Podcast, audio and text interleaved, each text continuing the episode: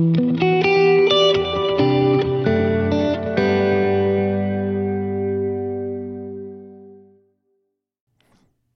everybody. Welcome, welcome, welcome, welcome back to the uh, podcast here, Gary Talks To. You know, we're the only podcast that is absolutely guaranteed or double your money back to make you smarter and even better looking. So, we here at the uh, Gary Talks World headquarters are all hoping that you had a uh, most enjoyable holiday season, no matter how you celebrate Christmas or Hanukkah or Kwanzaa or dancing naked under the moon and howling like a wolf, whatever floats your boat. But we're back to serious business now. It's time to start thinking about uh, the shit show that's heading our way. Oh, I'm sorry, the election of 2024 that's heading our way. So, so we're starting uh, the new year here at uh, at the Gary Talks World Domination headquarters by going back in time, back to a uh, a time just after our Civil War. If you recall, that's the whole point of this uh, exercise here in the podcast is to show the parallels between the past and the present and how uh, they're really the same, just uh, people dress differently and have better guns. So, volume two of my uh, historical fiction series, Journey, the story of an American family, ends just as the war draws to a close, the Civil War. So, that's where we go next as we follow our characters through our shared history. And as usual, I will again be making the point that today's headlines only mirror the headlines from back then as it relates to race in this country. There really is nothing new under the sun, is there? So, uh, why don't you hop aboard and let's go take a look at an issue that is very much in the headlines today, as it was then, and for the foreseeable future as the election draws near.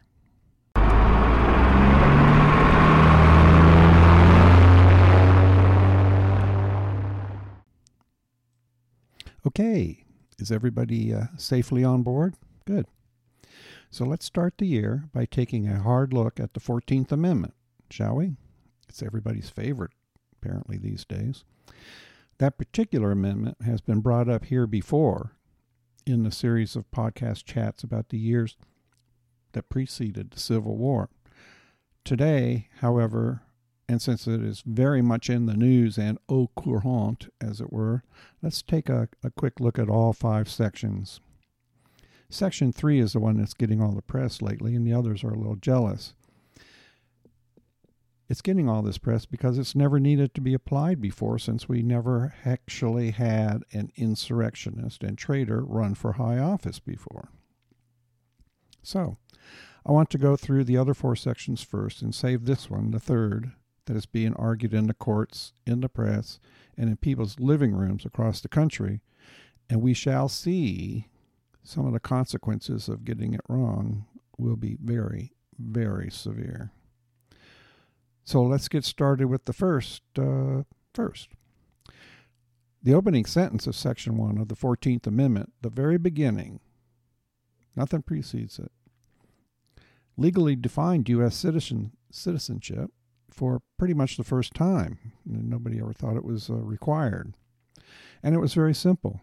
Quote All persons born or naturalized in the United States and subject to the jurisdiction thereof are citizens of the United States and of the state wherein they reside. End quote. Seems pretty simple to me. This uh, very simple statement had the effect of undoing Chief Justice Roger Taney's, the uh, John Roberts of his day, Roger Taney's uh, noxious Dred Scott decision of 1857 that wrongfully and hatefully decreed that no black person had a right to citizenship anywhere in the United States, even if they were born here even if their parents were born here. And yes, even if their grandparents had been or born here. So no citizenship for you. This Dred Scott determination was based solely on race, of course. There was nothing in the law about who it pertained to other than people born in the U.S. They were citizens by birthright. So clearly, Dred Scott was stating that no black person was actually a person in the eyes of the law, a law uh, coincidentally determined by white folks. So, when the Civil War finally ended, it was obvious that the rebellious South would need to have it spelled out for them in the clearest way possible.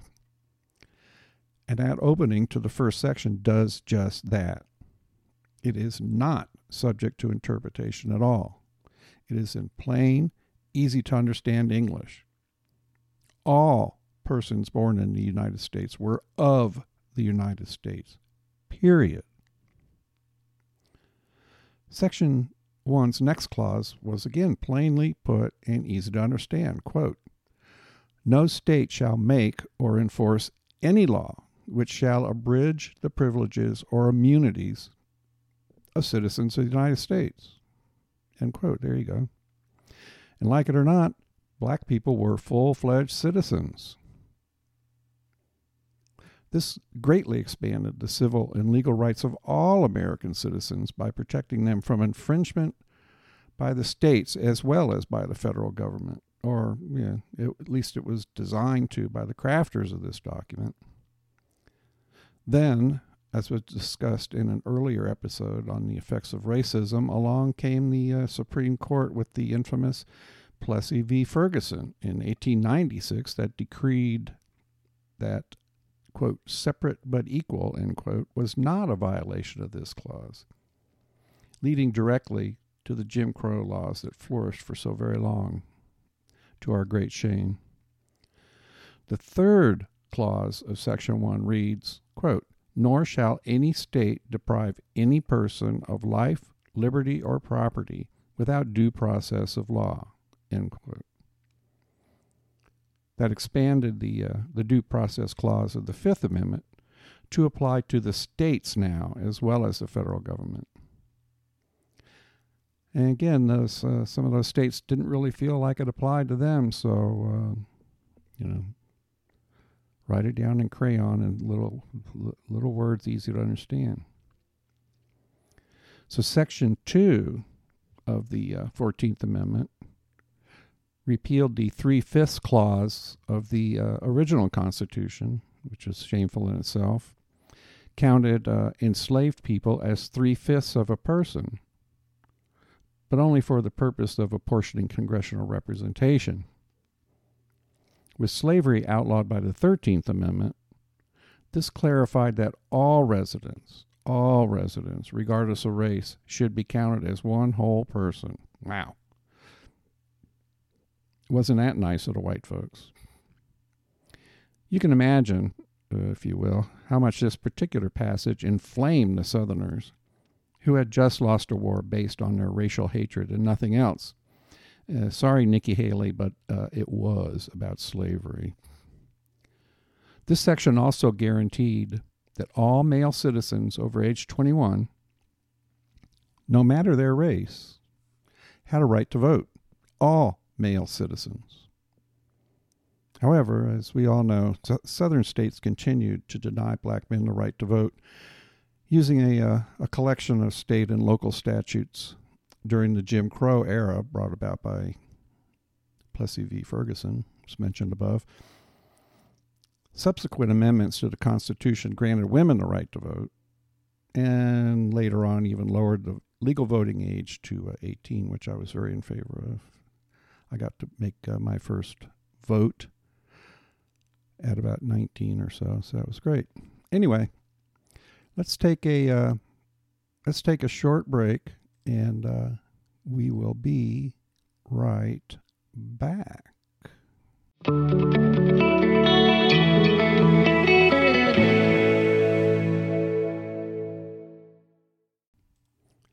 Okay, as uh, as promised, we are indeed back. So let's continue on with our look at the suddenly very relevant in our world today 14th Amendment, which was passed, don't forget, in 1868, long time ago, when it became uh, necessary to spell out to spell out the obvious to that large group of losers who thought that they could just break up the Union because they were being victimized and weren't being treated uh, with the respect that they deserved.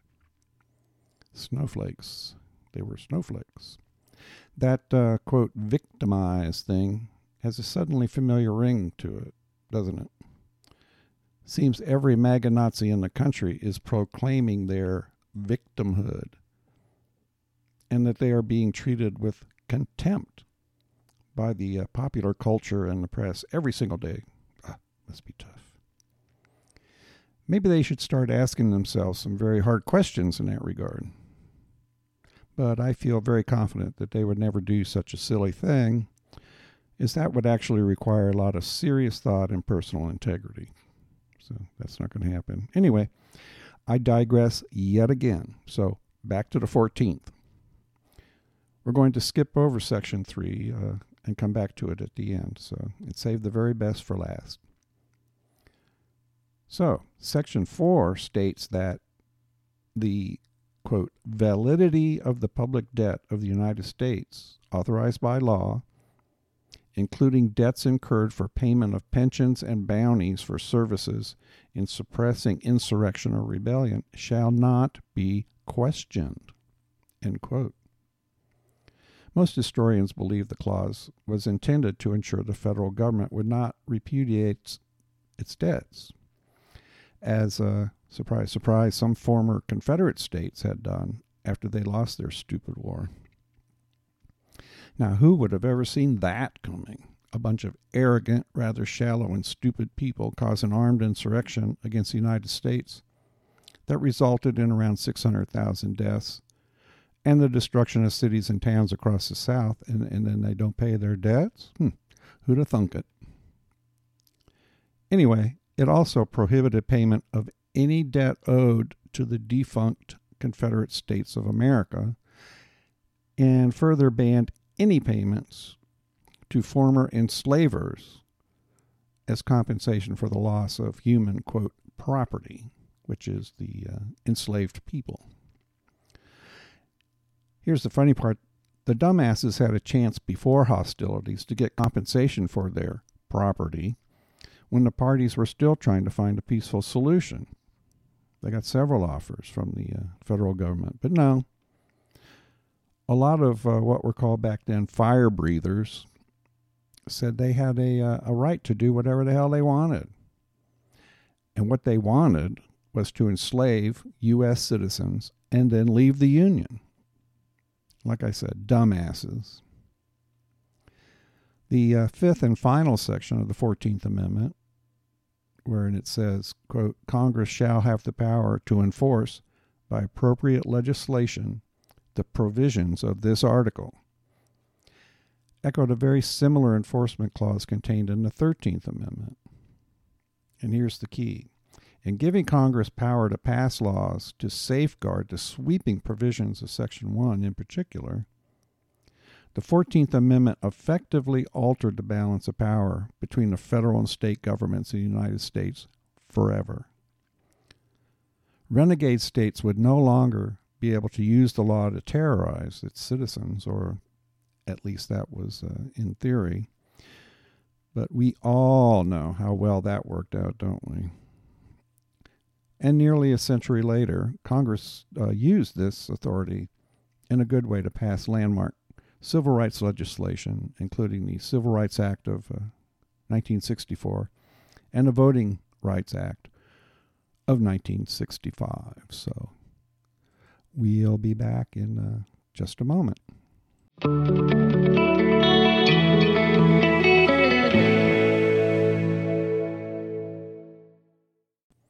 Okay, now it's time uh, for the big one, for Section 3 to be considered here. And I would be willing to wager bigly that very few people knew much about this particular passage until recently. Why should we? That never came up before. And once again, it is written in very easy to understand English and really doesn't leave a lot of room for interpretation. Unless, of course, you're an attorney with an obese orange weirdo for a client, as is happening Let's take a look and you'll see what I mean. Section 3 of the amendment gave Congress the authority to bar public officials who once took an oath of allegiance to the U.S. Constitution from holding office if they, quote, engaged in insurrection or rebellion, end quote, against the Constitution. Very clear, very simple, easy to understand. You will notice that the word convicted is nowhere to be found except in the fevered imaginations of a lot of uh, MAGA Nazis and their lawyers. The intent here was very clear to prevent the president from allowing former leaders of the Confederacy, the traitors, to regain power within the U.S. government after securing a presidential pardon.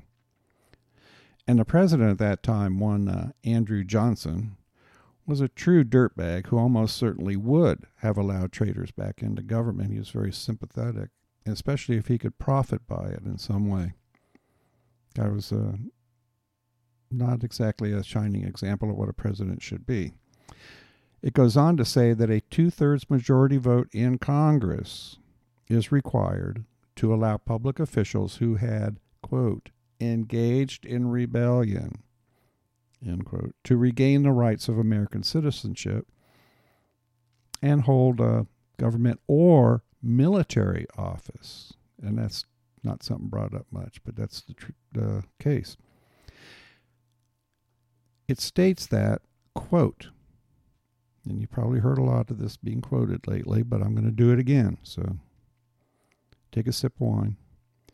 Quote, no person shall be a senator or representative in Congress or elector of president and vice president or hold any office, civil or military, under the United States or under any state who, having previously taken an oath as a member of Congress or as an officer of the United States or as a member of any state legislature, or as an executive or judicial officer of any state.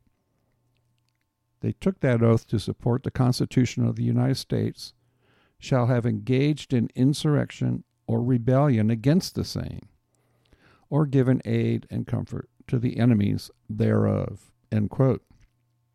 And there it is again, folks, that pesky word, engaged.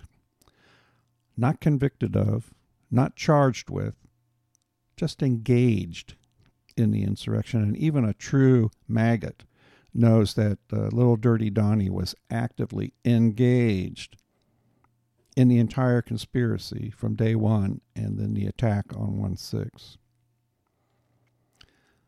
So, that's going to be it for this episode. Um, I know you were hoping against hope that there would be a raving political rant at the end, but I'll I'll save that one for next episode since I went a little bit long today, and it is the first one. So, but tune in again.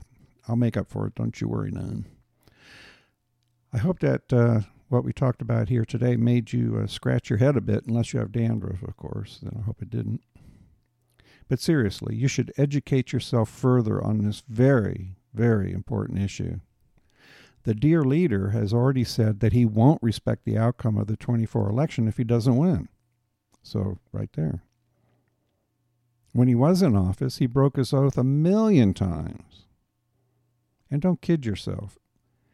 He will not leave at the end of his term if he's elected, but will instead declare that he is president for life and the succession will inevitably go to the uh, cocaine aficionado known as DJ TJ, a true moron, if there ever was one. So thank you very much for tuning in to the first episode of the new year. 2024 is going to be pivotal in a big way to the entire world. And you, yes, you sitting right there, can help it to have a positive pivot by firstly voting blue in every election. Everyone. We must win back the House. We must expand the Senate majority and then make it Manchin and Sinema proof at last and let people's voices be heard for a change. this uh, minority rule thing is a real pain in the butt. So if you would like to have your voice heard here, right here on this very podcast, drop me a line at the podcast at gvbrights.com. That's the podcast at gvbrights.com. Or just go to the website at www.gvbrights.com. Take a look around. Take a look at the mentoring stuff I do, the books I write. And then you can use the uh, the contact page to send me a note. Either way, doesn't matter. I get them both. So I will leave you with this absolute truism. If your vote is not important, why do the MAGA Nazis want to take it away from you so badly? That, my friends, is something to think about. So I will see you soon. Adios, amigos.